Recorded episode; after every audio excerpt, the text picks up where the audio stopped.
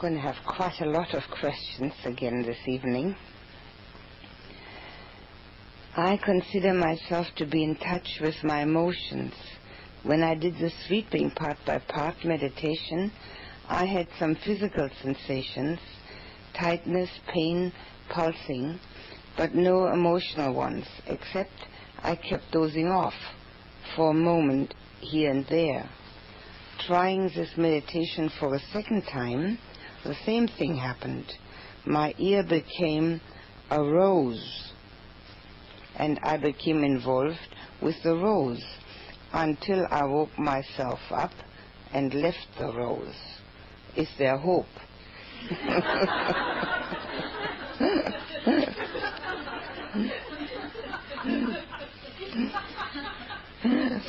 I feel very tired but not unhappy. Hmm.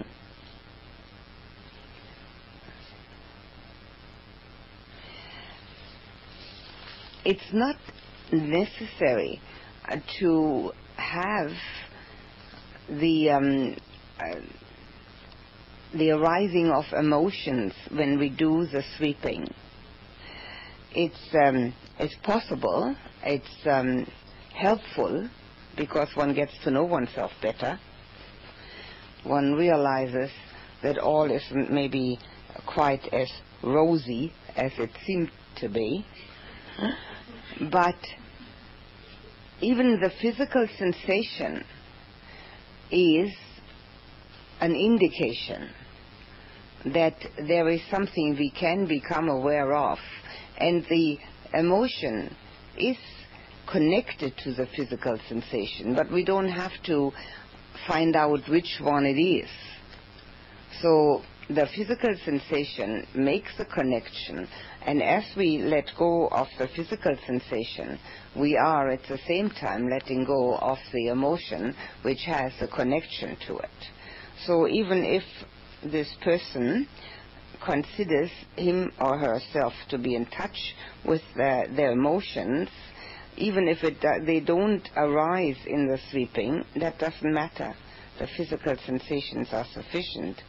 Um, when the ear becomes a rose, I would say that's more of a fantasy than uh, a feeling. And we're only concerned with feelings when we do the sweeping. It's very difficult to um, feel a rose unless you touch it certainly there's hope. There's always hope. now, feeling very tired but not unhappy, well, tiredness doesn't necessarily make one feel unhappy, but tiredness is due to the fact that we're trying to do something entirely different here from what one does in everyday life.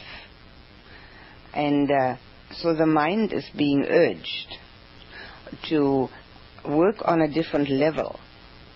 And if it doesn't easily comply, that's tiring. There's no doubt about it.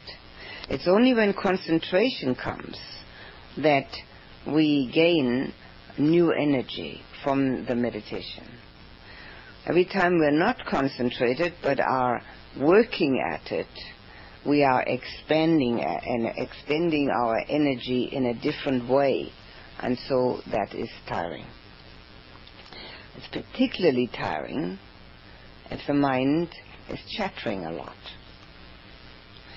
We can easily understand that when we remember that in our daily jobs, maybe we don't do physically anything more exhausting than pushing our uh, ballpoint around.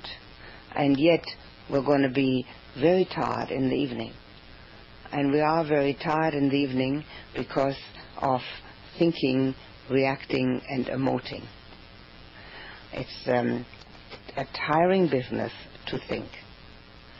So when we think in meditation, then it is very tiring. And um, we should also be aware of the fact that this, to get established in meditation, is actually hard work for the mind. Once we are established in it, it's a different story altogether. So it's not surprising to be tired.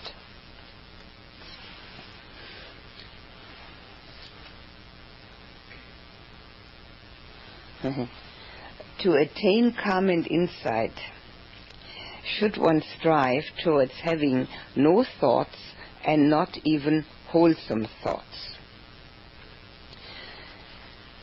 We don't attain calm and insight together. It's either or. So when we want to have calm, no thoughts, wholesome, unwholesome, or otherwise, nothing. Calm means not thinking. It means experiencing different levels of consciousness. Our thinking process, the one we know so well, once we have experienced something else, we will realize it's just plain dukkha. That's all thinking is. Very necessary to make a livelihood. But that can also be plain dukkha, can't it? When we want to attain insight, it has nothing to do with wholesome thoughts. Attaining insight means in the terminology that we use for the word insight, that we have a recognition of anicca, dukkha, anatta, impermanence, unsatisfactoriness, and substancelessness, either one of the three, or all three, doesn't matter, or two of them. That's insight. On the way to gain insight, we get to know ourselves better by experiencing ourselves, not by thinking by contemplating, by recognizing, but not through thinking. Calm is one thing, insight is another. Please recognize the difference. They are both helping each other, but our pathway on either level is different. One is the experience of elevated states of consciousness, and the other one is a recognition of the three characteristics which I've just named. Calm is the means, insight is the goal. If we want to attain deep insight, we have to attain at least some calm. When the ocean is throwing up lots of waves, we cannot look into its depths. It's got to become calm first before we can see what's at the bottom.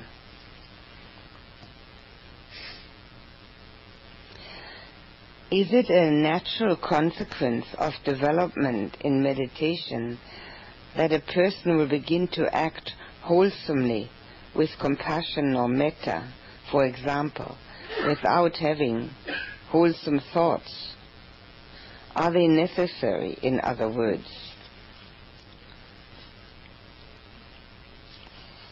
One can't act what one hasn't thought of first. There's no way we can't say or do anything that we haven't thought of first. The basic ingredient that we need for anything at all is a thought. Without it, nothing happens. No rocket would ever have gone to the moon without the thought to build it and what to do with it. It's not possible. That should be utterly clear. Without that, we have no practice. We can't practice without knowing that the thought is at the bottom of everything. Because why would we want to purify our content of our thoughts? Why should we? If we could act wholesomely without thinking wholesomely. Would body scanning be good for people who are terminally ill, or would the toxicity of their body make them nauseous with every scan?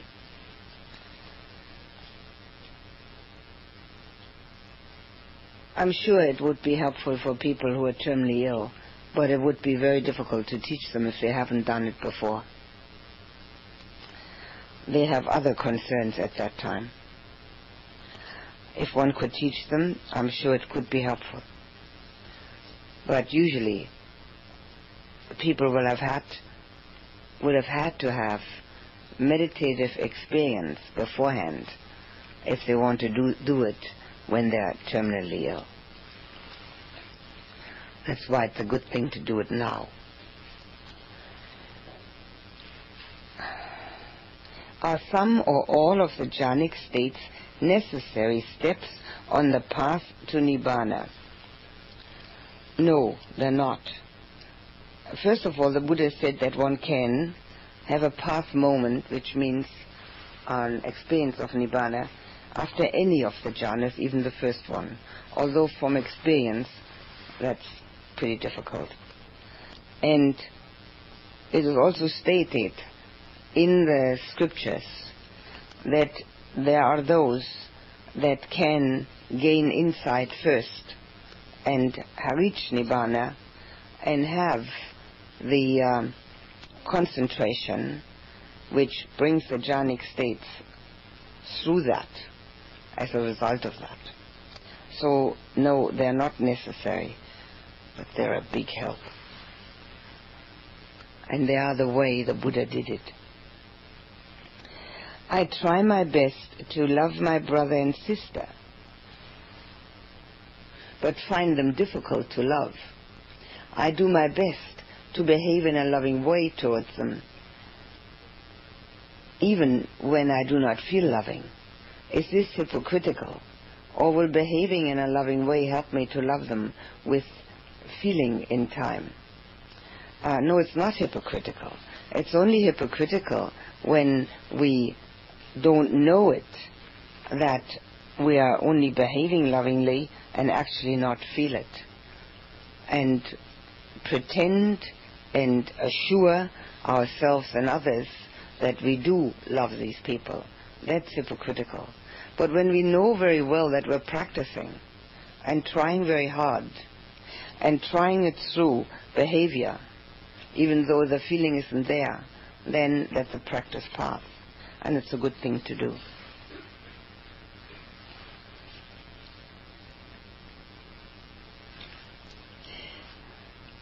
We're back on that again. Some Buddhist teachers in the West have had affairs with students and and or drink alcohol. Their students condone this behavior and say it does not invalidate their teachings. How do you explain this behavior, which seems to me to be the opposite of the Buddha's teaching? Well, first of all, it does not invalidate the teaching. It only the teaching is only invalidated if it's taught wrong certainly these people are not an example to emulate, but it's very easily explained. We're born with six roots greed, hate, and delusion, being three of them. And if they take over, that's what happens. Human nature, not transcended. All we have to do is look at our own human nature. And as soon as we have compassion for ourselves, we'll have compassion for everyone else. It's difficult to be a human being. It's even more difficult to be a good human being. The teaching is only invalidated when the Buddha's teaching is distorted, which also happens, of course.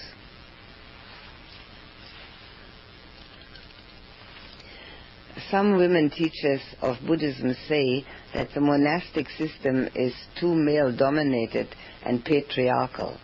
Have you found it difficult to be a woman teaching Buddhism? And if so, how have you dealt with this problem? Well, I think the last bit of the question is how I've dealt with the problem is obvious from what I'm doing. Huh? I mean, there's no question how I've dealt with it.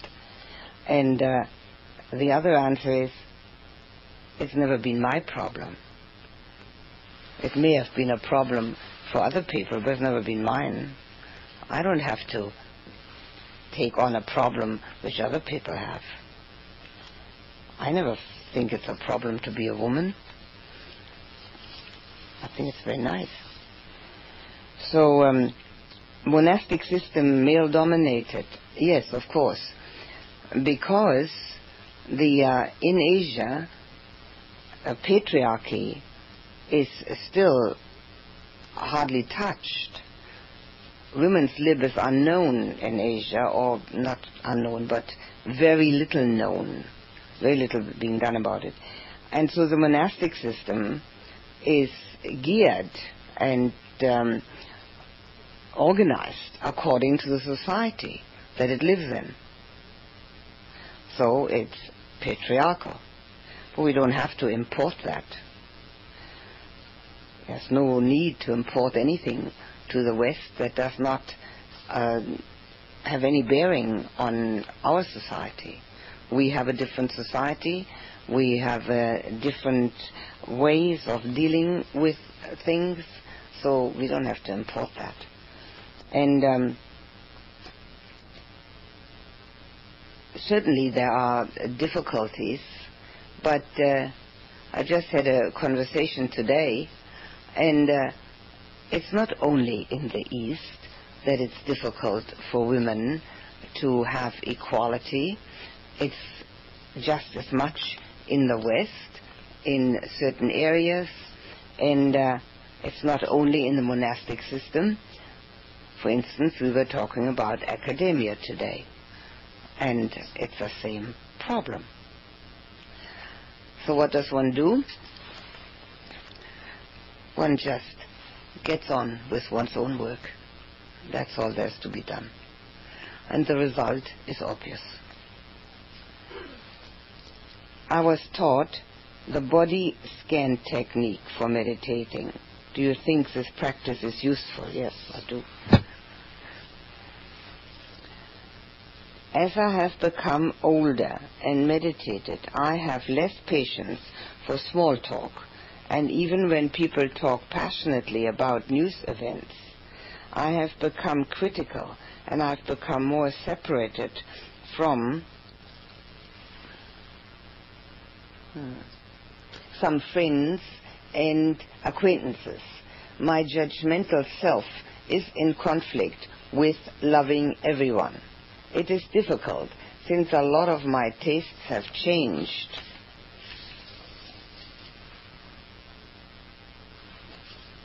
The end of it? Yes. Um, well, if one knows that one is judgmental, then one can do something about it. It's certainly not pleasant to be judgmental. We have no uh, call to be judge and jury. We have no qualifications for it. And um, so we might as well try to um, substitute that with something more productive, like compassion. Talking passionately about news events is certainly not very interesting. But if that makes another person happy, and they cannot be deterred from that, well, one just has to wish them well. However, if one is present and one has some skill, one may be able to change the topic and put the conversation into another direction. That can be very useful if one feels oneself becoming very negative rather than compassionate, one should leave. One should not stick around. Because anything that makes the mind negative is detrimental to one's own well-being because the mind, being never negative, becomes more and more habitually negative, as it is even said here. So one should not allow that to happen. Either change the topic or not be part of it. Judgment, being judgmental, one should work on that and try to substitute. During meditation, my wife sees blue and white lights and looks forward to the celestial show she sees. I get the feeling, because this is the second time about the wife, that there's some competition going. it's a bit of competition, huh? I have never visualized anything in meditation. What do you think of this? well, I'm. Mm, not everybody is visually inclined, and if somebody sees blue and white lights, they should definitely make up their minds whether blue or white.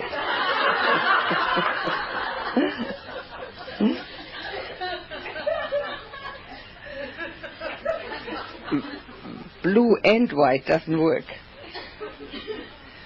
one of the meditation methods that the Buddha taught are the kasinas. And the kasinas are color discs. And some people who are very visually inclined get that spontaneously. And either blue is fine, or white is fine, or red is fine, or green is fine. White, it's good. Gold is all right. But one color only. And um, if it arises spontaneously, it's very good to use it. And if it is a disc, which means round, and uh, not wavering, one can use it. Use it as a meditation subject. One needs to enlarge it, make it bigger and bigger, until it's large enough so that it totally encompasses one. And then sitting in it and being with it, after a very short time, it's an entry into the first jhana. It's specifically taught for that purpose. It has absolutely no other purpose than entry into first jhana. Kasina, color disc, but not two colors, one.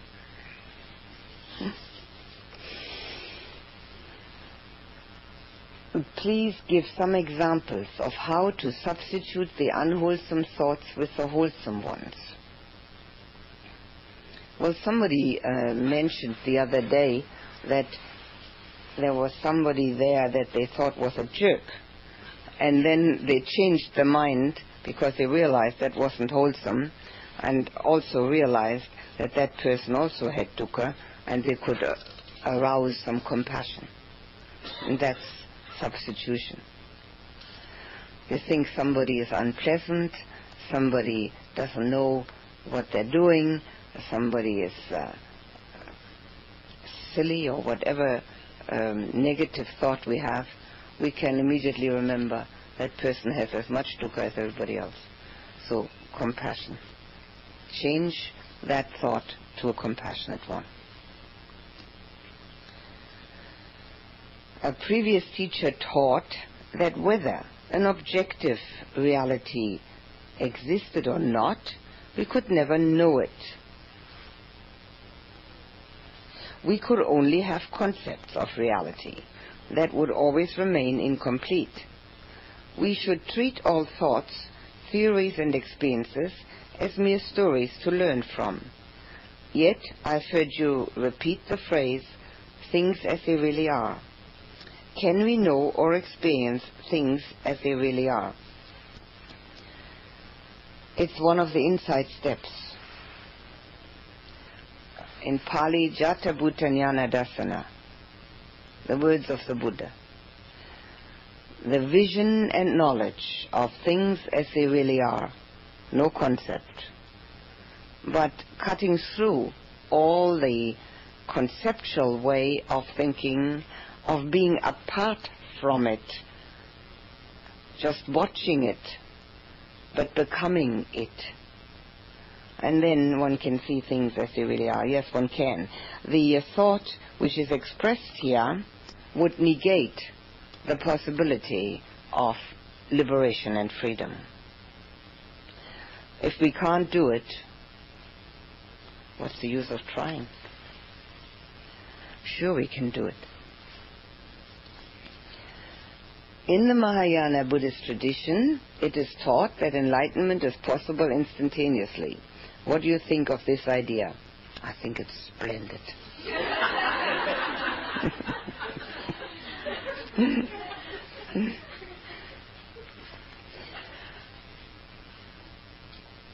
As a housewife, I often tend to put my husband's and children's needs and wishes ahead of my own. The result is that my meditation and spiritual practice are often neglected. As a housewife, how did you deal with this problem? Well, it's not a problem because putting other people's wishes and needs first is spiritual, spiritual practice. Wherever we are, whatever we do, we can practice anywhere. If we remember that loving kindness and compassion are the qualities of the heart which we want to cultivate, if we remember that unwholesome thoughts need to be substituted with wholesome ones, if we are mindful and give ourselves completely to the task on hand, we are practicing. Okay, then the time for the meditation. The only way to deal with that is to get up earlier than the kids. There's no other way to deal with that. They make too much noise usually. Or wait till they're gone in school. If they're school children and they go away to school, a blessed silence descends on the house.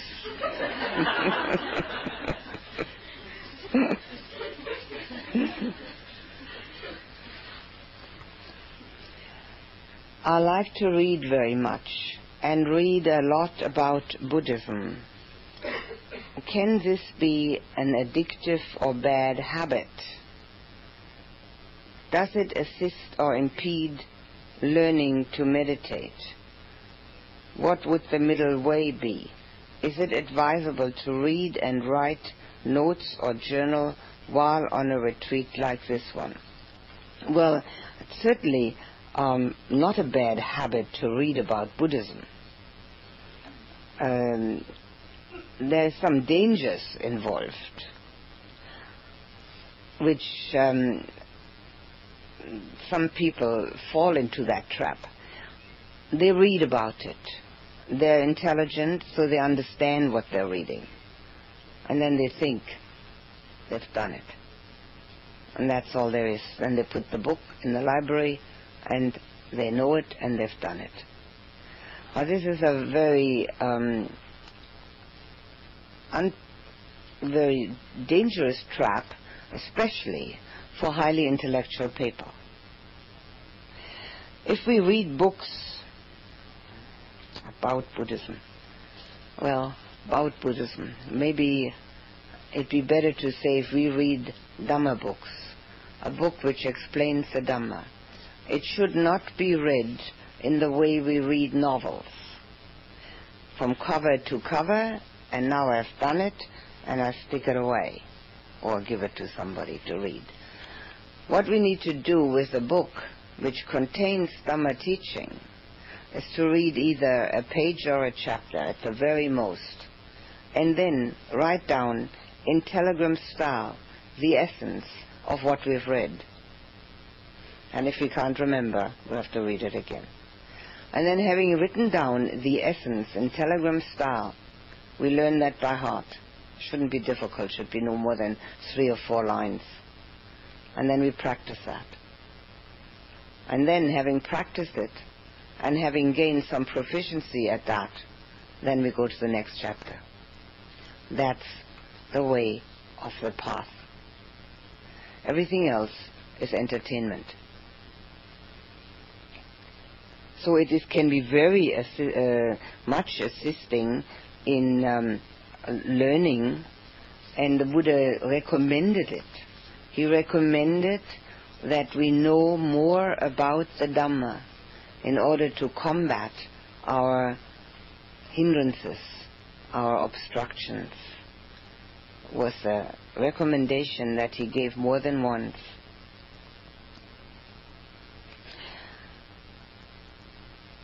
In a retreat such as this, it's uh, not advisable to start reading books, but what can be very helpful is that if any insights arise, to write them down.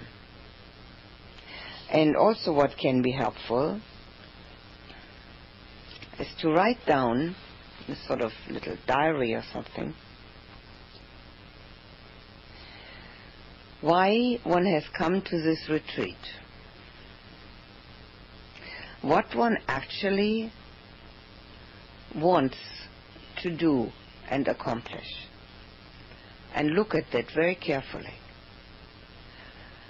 And also, it's very important to write down what do I want to do with the rest of my life? Which starts now. What's really important?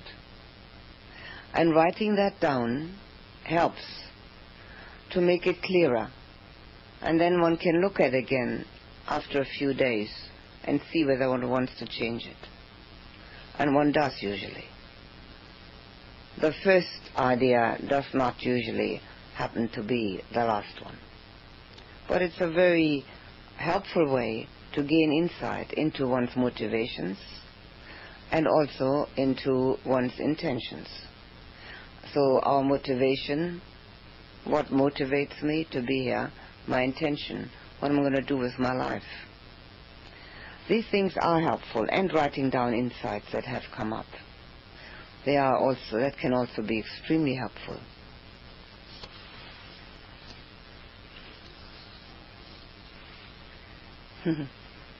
it says, what is samadhi? But it's called samadhi. So must have been not very well spoken. Samadhi means, samma samadhi means right concentration. It's a Pali word for concentration. But it has a connotation, of course. It doesn't mean just being on the breath for a moment or two. Samma Samadhi, right concentration, are the meditative absorptions. And it's the eighth step on the Noble Eightfold Path. And we'll, I'll explain it and detail it tomorrow. Why does the breath sometimes seem horizontal and then vertical? Follow it whichever way it goes well, I have to admit I've never had my breath horizontal or vertical, so I really have no personal experience of that. But certainly, um, whichever way, be attentive to it. But I'd also like to repeat now. It's very important, so I'll repeat it as many times as necessary. We don't follow the breath, we don't observe the breath, we experience the breath. Can you tell the difference with just these words? To experience the breath means that you're not apart from it. You're in it. Only then do we start meditating. As long as we're standing outside of it, it's like looking at a sideshow. We're not it. We're looking at it. But the experience of it makes it possible to have not only concentration, but also insight. And I'll repeat that one too. We can experience the breath, but can you experience the one who breathes? try. These are not just words. Unless you open your heart, the words are going to be outside of you. There is something else behind those words. Not only meaning, the meaning is clear. It couldn't be clearer. But there's depth of experience which can be had if you do it.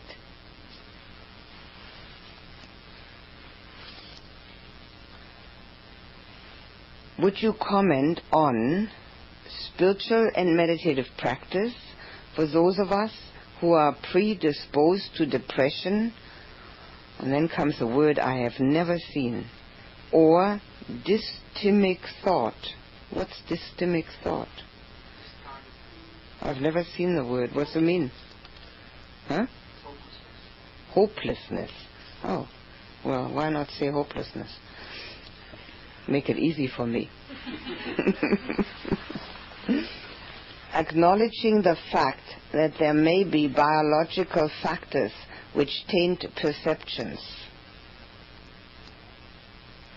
Is this depression a product of conditioning through wrong view? Depression of conditioning through wrong view. I'm told karmically anger is behind this predicament. Is there any, oh no, is there a way through the inertia of depressive illness? Is a way through the inertia depressive illness? What steps might be taken to find peace and develop enthusiasm? Well, depression is a result of self-pity and of not taking responsibility for what is happening to one, but looking for outside causes. As long as we're looking for outside causes, we can always find someone or something. And as long as we find someone or some, something that is doing the wrong things to us, then we can have self-pity. When we have enough self-pity, we have depression. Karma means cause and effect. As you sow, you will reap.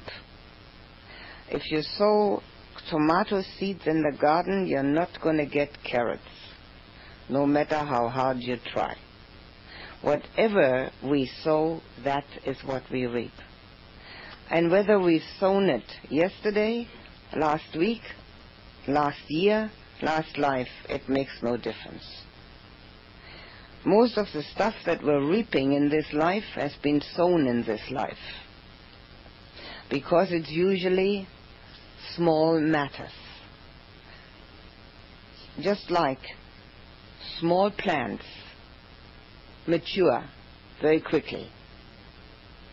We put carrot seeds in the garden, we have carrots very quickly. If you plant a seed for an oak tree, it takes a long time, more than a lifetime. Those are the big things that we do, but they are few and far between. Life consists of small and everyday matters from morning to night. And there we make karma with every single thought. unless we become aware of that. That we make karma with every single thought, we are never going to be careful about our thinking.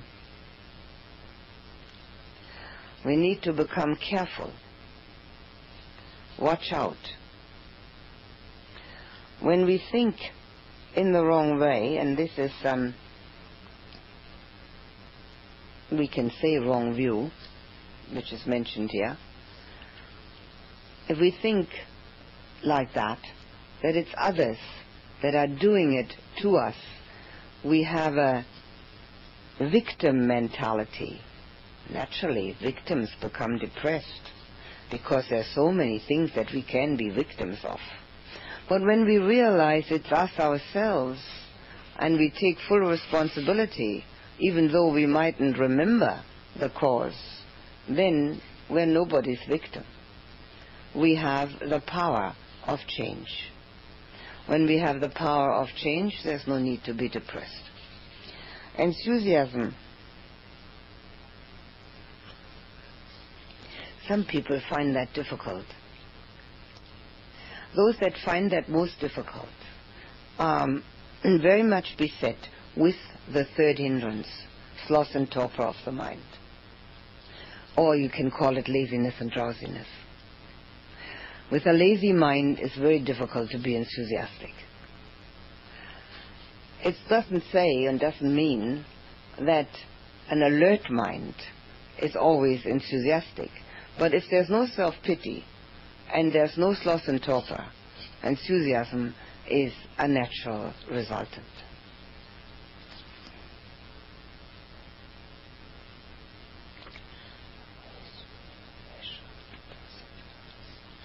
I can't answer about depressive illness because that goes one step too far, goes one step further than what my competence is. It's hard for me to accept that people in Vietnam or Tibet, for example, have suffered and it's just their karma. Not just. What's just about it?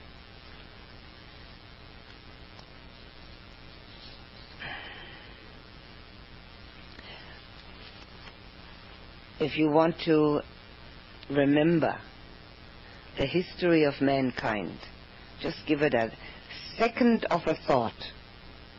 How many people, thousands and thousands and thousands of people, have done bad deeds?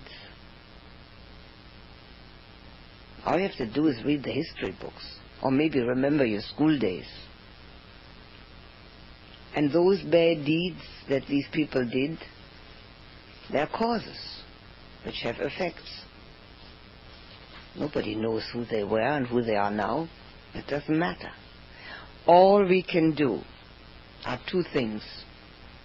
Make good karma ourselves and help others as much as we can. Those are the two things we can do. The rest is conjecture. Also, please explain why there is no self.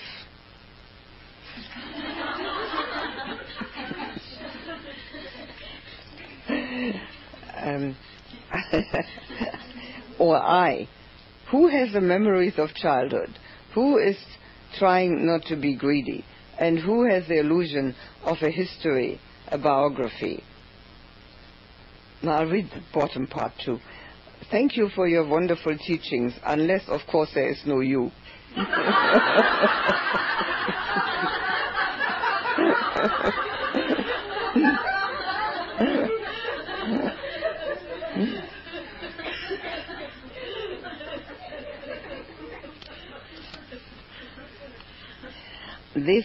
the most um, difficult aspect of the teaching, and it is the goal of the practice. So actually, what this amounts to is that we would like to see the top of the mountain before we have climbed it. I would like to suggest that we do our climbing and uh, do it diligently and mindfully. And as we do that, eventually we'll get the proper view from the top of that mountain. The question is wrongly put. There's no answer to that question because there's no why. Why there is no self. There's no why to that. The question could be put another way. Why do I think that I have a self? And then we have a practice pass. Find out. Why do you think so? What makes you think over and over and over again that there is somebody sitting in there? Have you seen that person? Have you talked to that person that's sitting in there?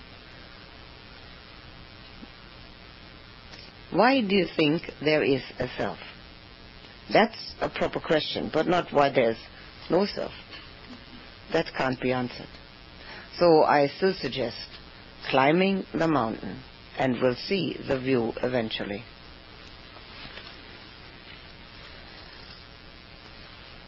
Are all meditation students capable of experiencing the jhanas?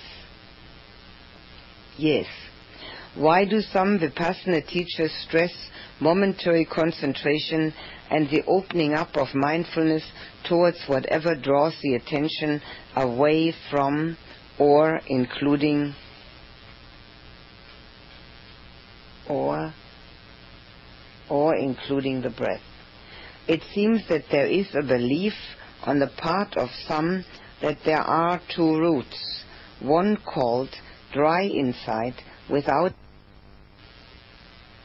Yes, it's quite true. there are in the scriptures two routes, um, and one is called dry insight,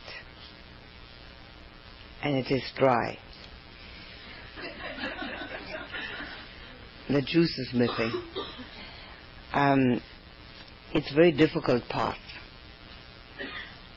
But if one has had from previous life experiences the karmic resultants that make that path possible, there's no reason why one should not accomplish it.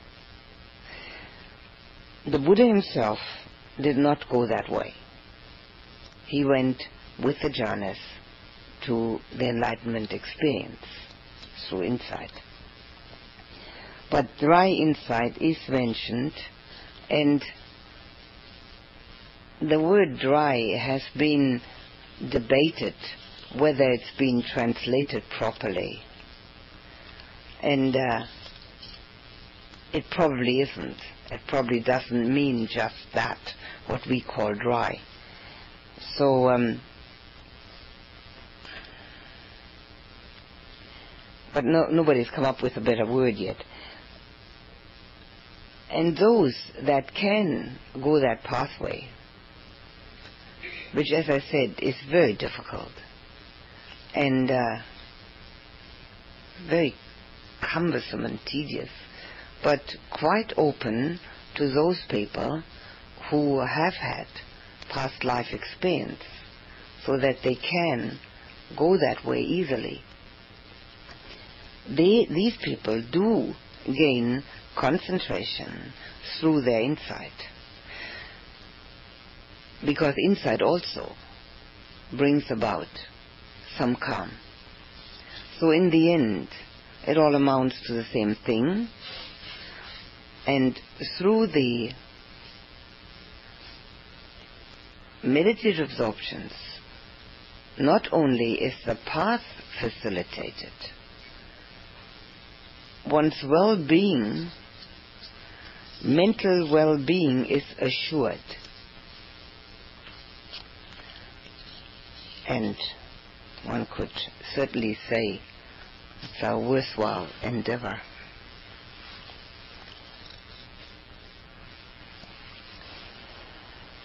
Since you are not teaching in the US very often, can you suggest a teacher or teachers with whom we could sit in the US?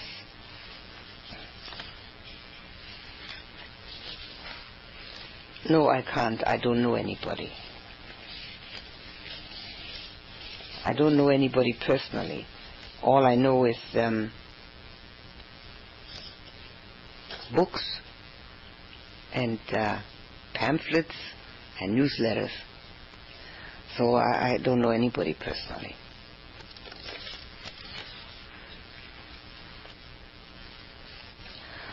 Another one. Yeah.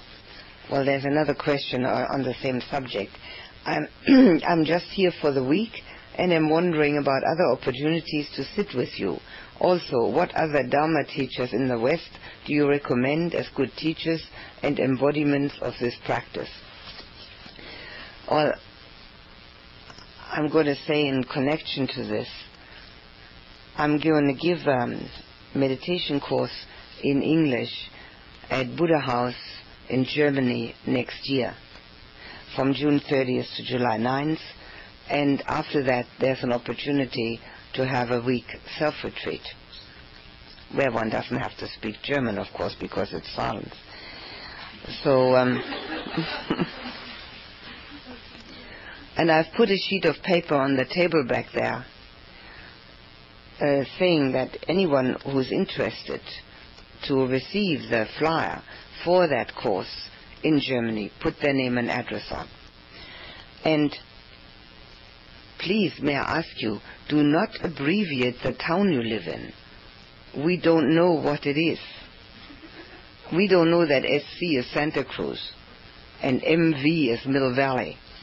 I found out meanwhile, obviously, through asking questions. But please put the whole address, every bit of it, so that we can send you the flyer and uh, for next year's course. And uh, uh, then you can decide whether you'd like to come. So that's the next opportunity to sit with me. I can't recommend or do anything about other teachers. I don't think the Buddha ever recommended other teachers.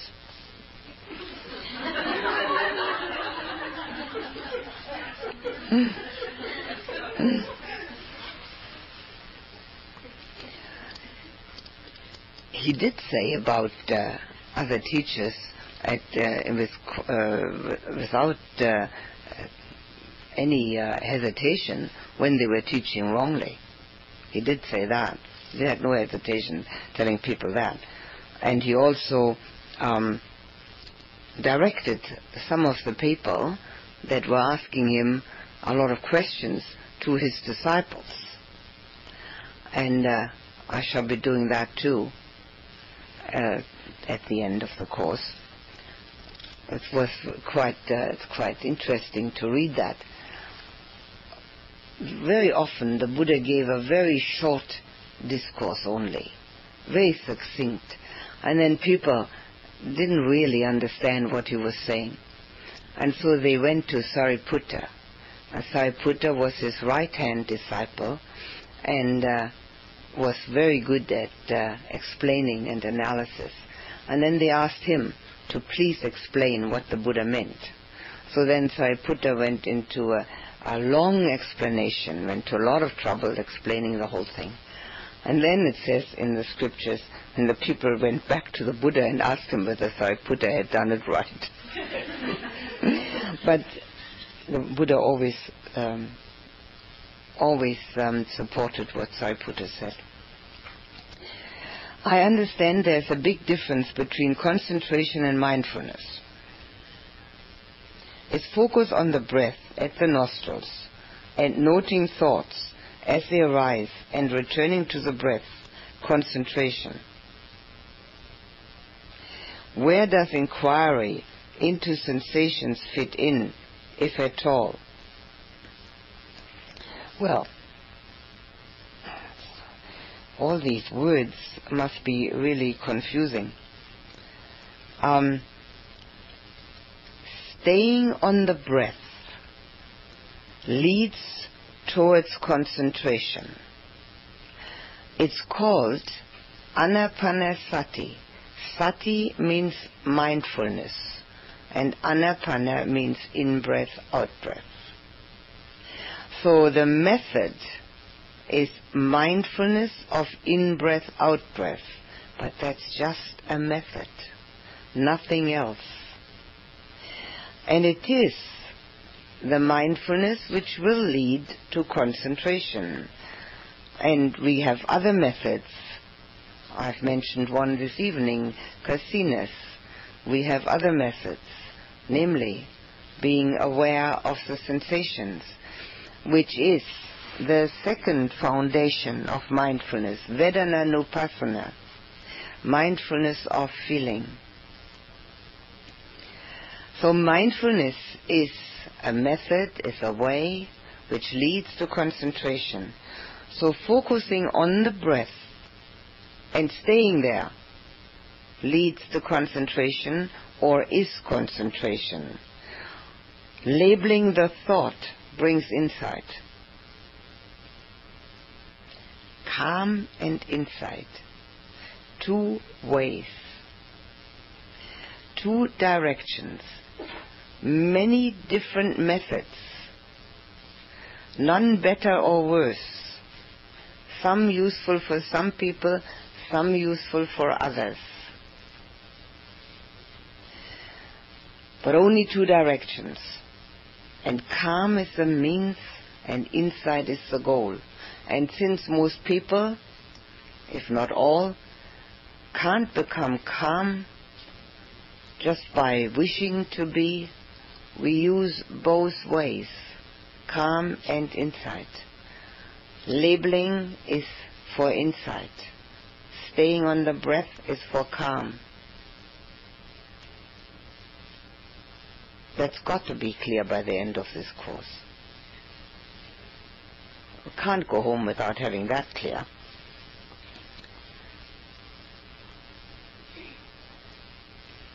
Inquiry into sensations is, I presume that the sweeping is meant. It's not an inquiry, it's an experience. When we're only using our mind, the head, then we're inquiring. But when we're experiencing, we're using all of us ourselves, which is the understanding and the feeling. Wisdom comes from the understood experience. There's no other way to gain wisdom. So we have to first experience and then understand it. Inquiry can be a contemplation. But wisdom comes only from that contemplation. If we have the actual experience of how we feel about the subject and then understand that feeling. Not being an outside observer, being an inner participant. It makes all the difference. In fact, it is the difference between sitting and trying and sitting and doing.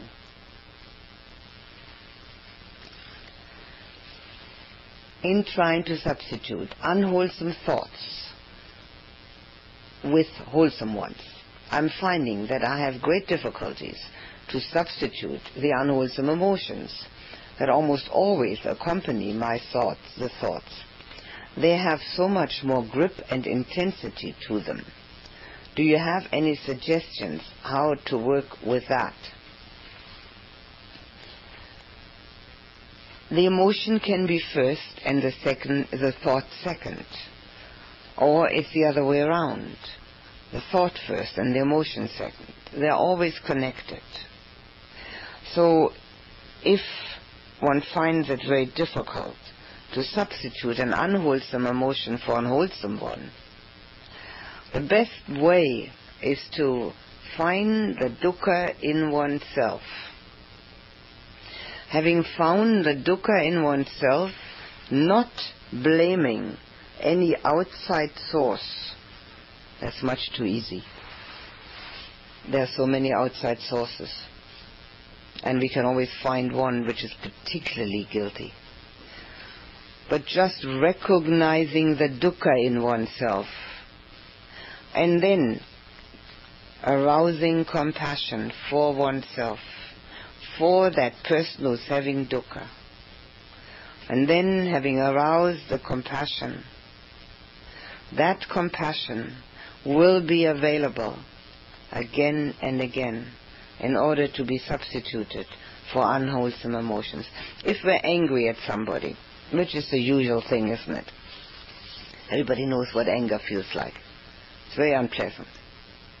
Buddha compared it to a bilious disease. The one who's sick is the one who's angry, not the one we're angry at. So, um, if we're angry at somebody, we can inquire first of all what we're angry at. Are we angry at the body of that person, the hair, the skin, the nails, the teeth? Are we angry at the thoughts of the person? Are we angry at the words of the person? Most likely. That's usually what we're angry at. So why do we have to get angry at the words of that person? for one reason only, because they're not the way we want them to be. Well, is there any reason why they should be the way we want them to be? If they weren't pleasant words, can we not assume that the person is unhappy? Because a happy person will never say any unpleasant words. So if that person is unhappy, what's the right reaction to that person? There's only one, and that's compassion. But we have had to have the experience of having compassion for ourselves. Otherwise, it's uphill work, very difficult.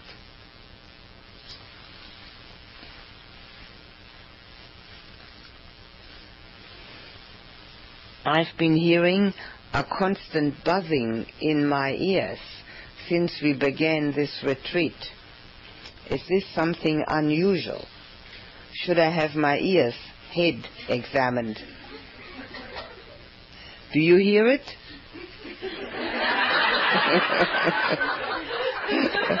Most certainly not. I'm new at this. Does it go away with time? Is it the sound of a quieter mind? Well,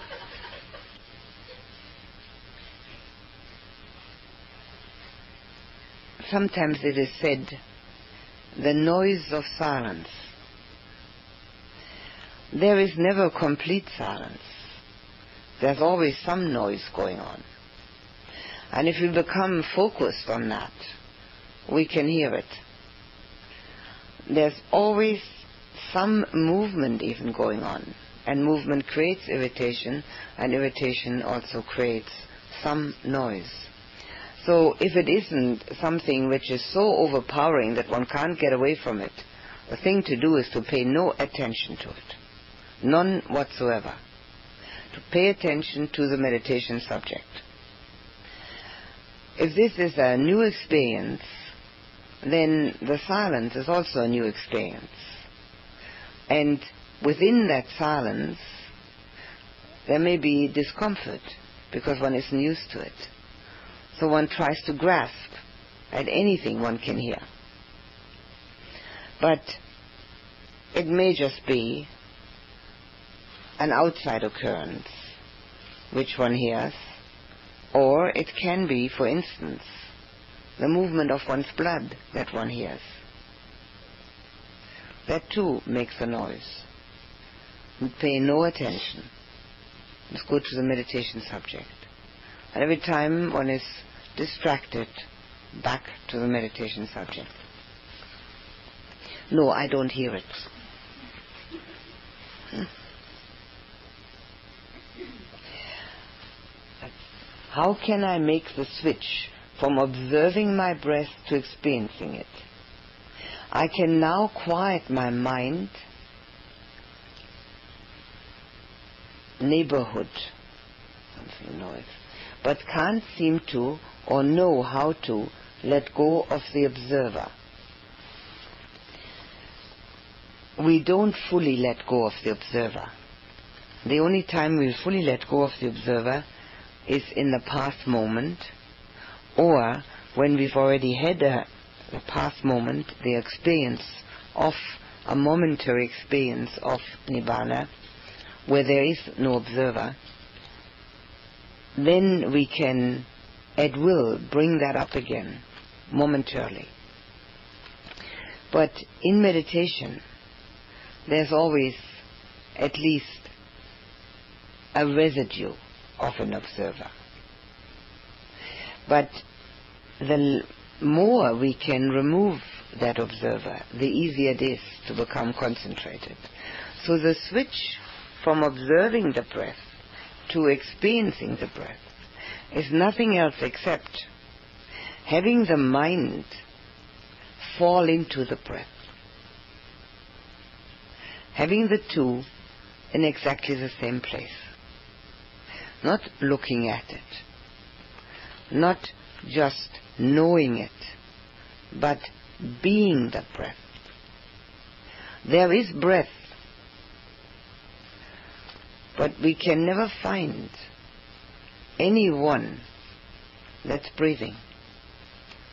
We can only find the breath as such and the movement that is connected to it. So we can fall into that movement and be the movement. It is a switch. The word switch is right. It's, it feels as if one first is standing over here, looking at the breath, and then one moves into the breath. And that's about the best way I can describe it.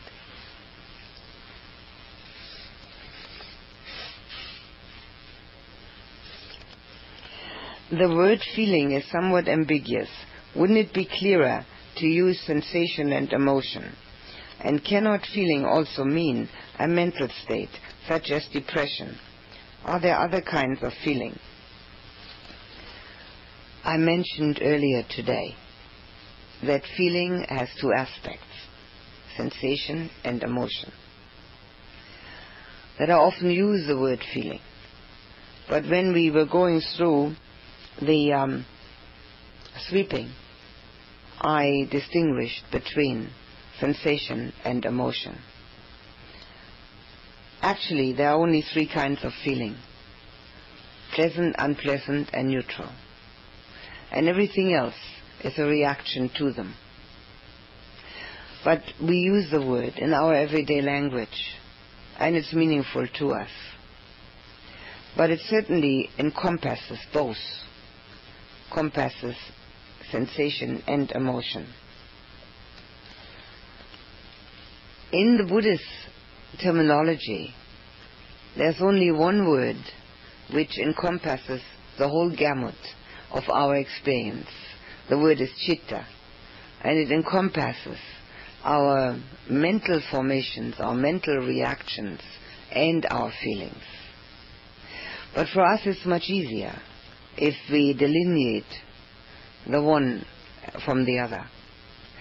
So depression is most, mostly an emotion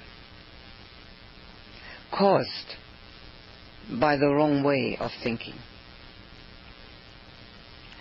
And an emotion which is quite a strong emotion. Mm-hmm. I have appreciated that the two men in robes, I presume that they are monks, are eating with us. This is not my experience at other retreats. Could you comment on this integration? Is it your doing? is this a way of integrating Buddhist practice into the West? Well, yes, I suppose so. um, there are different ways of dealing with the monastic situation, which is usually due to the country that the people come from and the social aspect prevailing in that country. It's got absolutely nothing to do with what the Buddha said. Nothing at all. The Buddha never said a monk should sit somewhere else. But in Thailand, that's the practice. So seeing that we're all Westerners and hoping that one day, surely not while I'm alive, but one day there might be Buddhism in the West, which is Western Buddhism, not watered down, not as psychotherapy, but the real teaching of the Buddha without the trappings of any of the countries where Buddhism has been practiced for so long, we might as well make a beginning now. One of the things which is so difficult and people find so difficult because they haven't got enough knowledge to distinguish between what the Buddha actually taught and what is a habit, a custom of the country that Buddhism is being practiced in. I usually say in that context, Buddhism has nothing to do with eating with chopsticks. Nothing at all. The Buddha has never seen a chopstick in his life. So, it's also got nothing to do with eating with uh, knife and fork. The Buddha never saw knife and fork in his life either. But in order to make the Buddha's teaching really available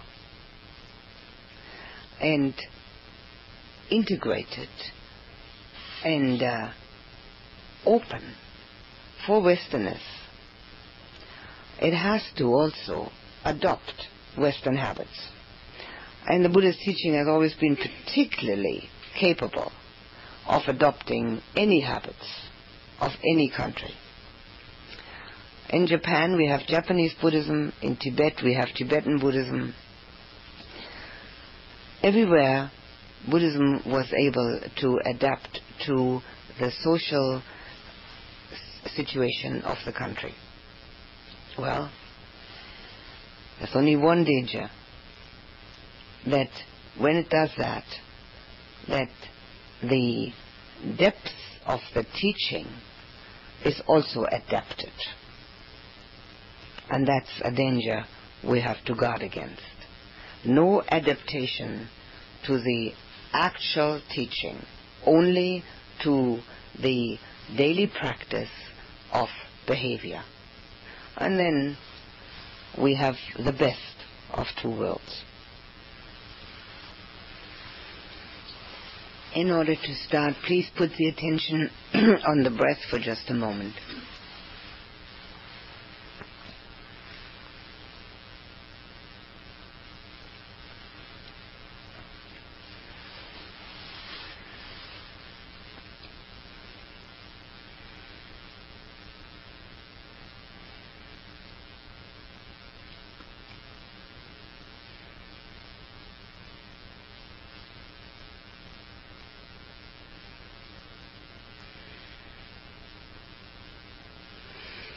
Imagine that the sun is shining in your heart, warming it, lighting it up, creating well being, making love and compassion grow. Feel the warmth of the sun in your heart.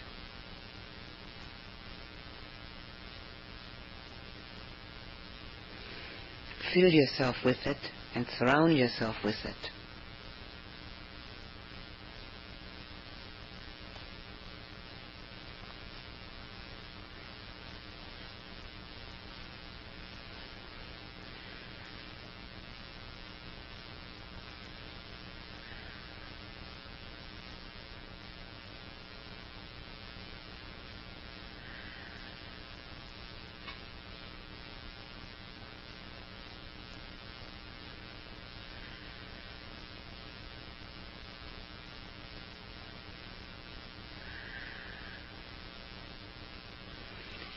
Now let the sun from your heart shine on the person sitting next to you, filling him or her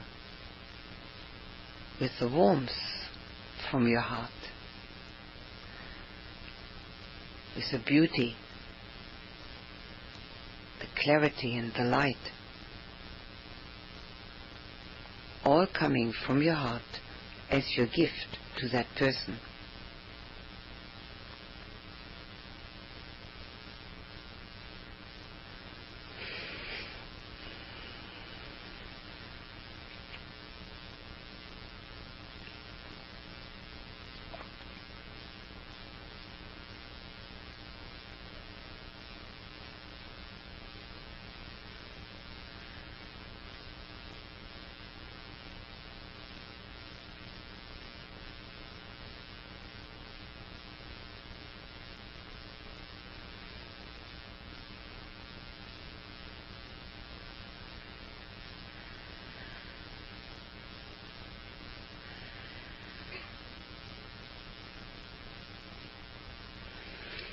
And now let the sun from your heart shine on the hearts of your parents, filling them with warmth and love and care.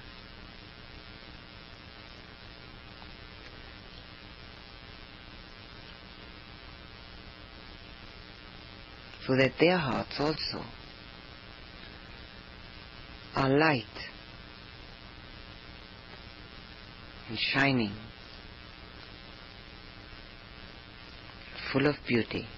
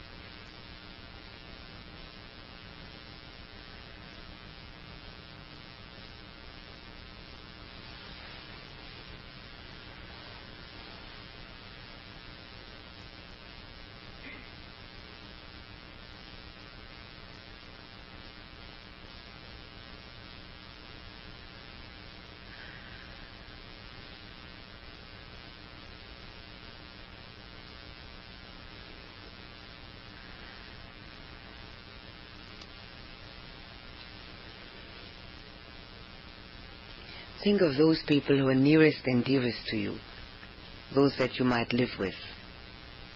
And let the sun from your heart shine on them, filling them with warmth and light and love as your gift to them without expecting anything in return.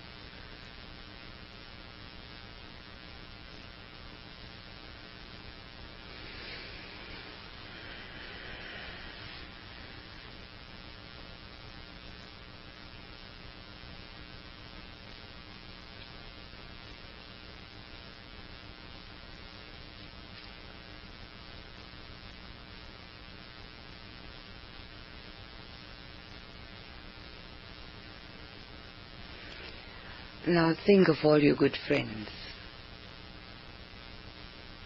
and let that shining sun from your heart warm their hearts.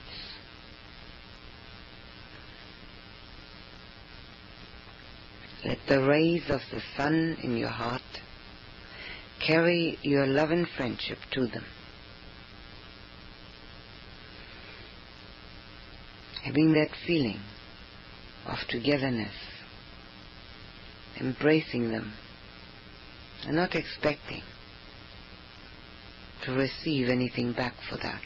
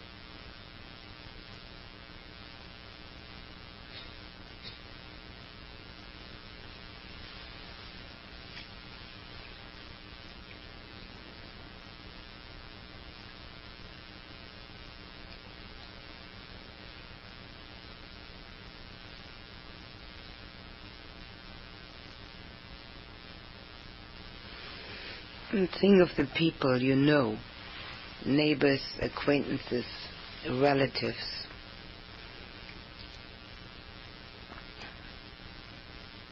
Co-workers, students, patients, whoever comes to your mind. Let the sun from your heart shine on their hearts, filling them with the warmth and the clarity and the beauty that comes from the sun in your heart. As a gift from you, as a token of your connectedness, as an expression of your love.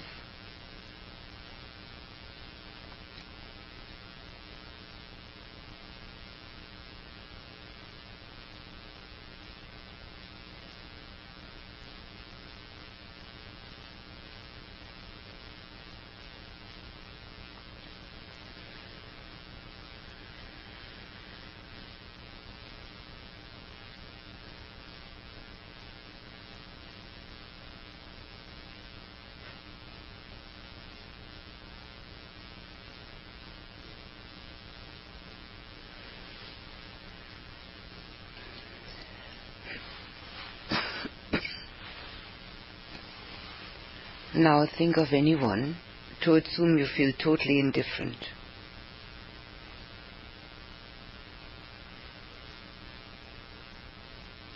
No attraction and no repulsion.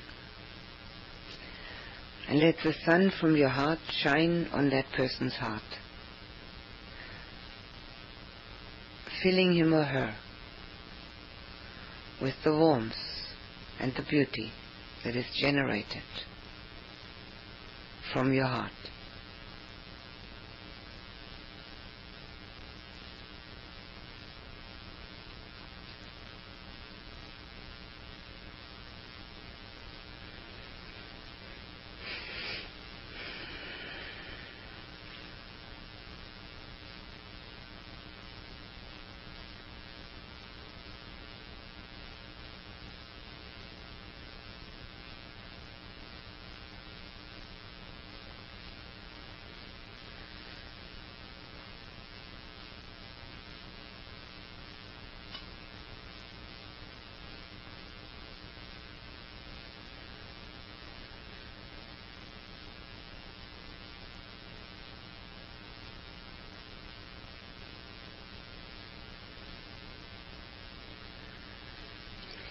And now think of someone whom you find difficult.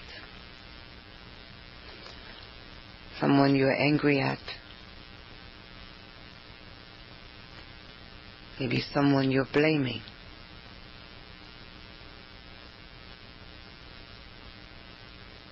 The sun will shine on everyone. Let the sun from your heart, with its warmth and beauty, with its shining rays, reach out to that person's heart and fill him or her with the warmth from your heart.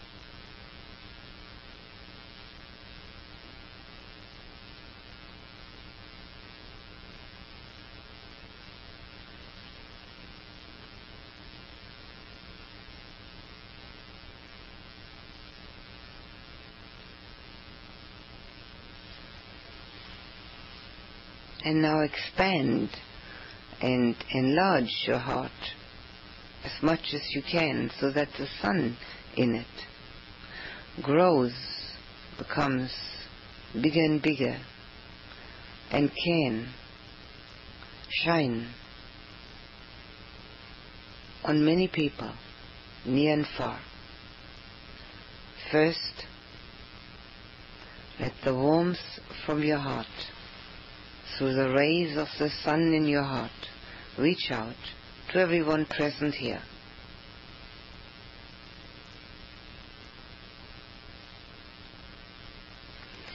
And then let the sun from your heart go further afield to the people around here. The love and beauty in your heart reaches them as you let the sun from your heart shine on them.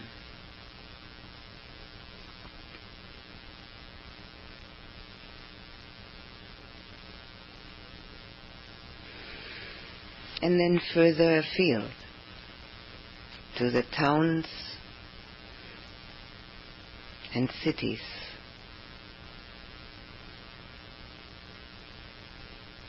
To the people that you may have seen or just heard about or just know about. The sun can shine on everyone. The warmth from your heart can reach everyone.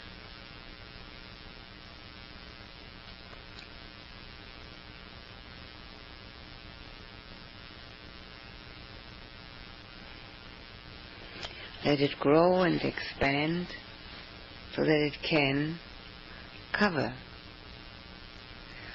all the towns and villages and cities around here, going further and further until it's big enough to shine with its love and beauty and reach out to everyone in the whole land.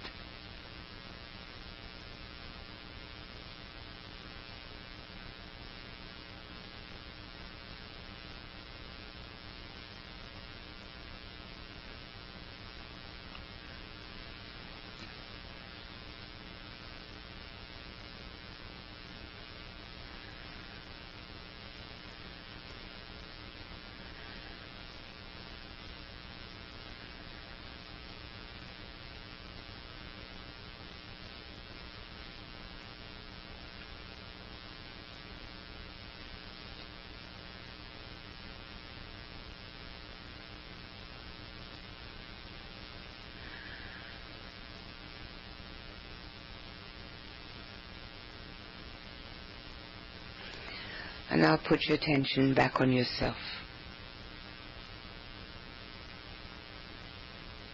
And feel the joy that comes from giving and loving. And the warmth in your heart, which grows and grows the more you give it away.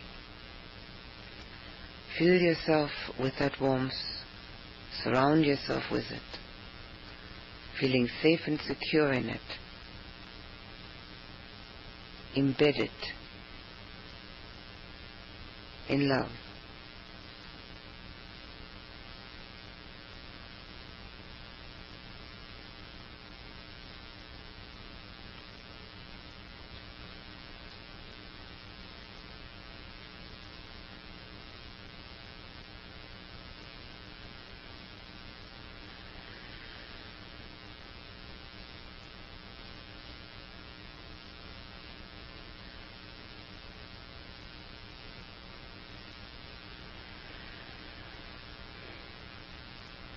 And now anchor the sun in your heart so that it may become one with it.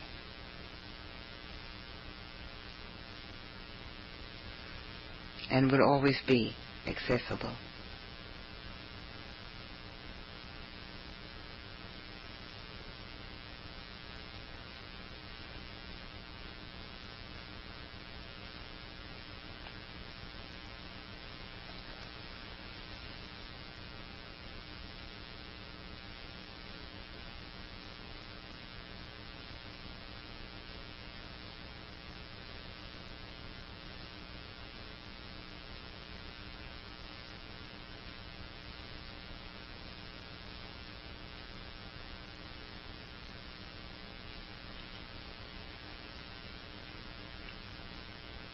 May people everywhere have the sun in their hearts.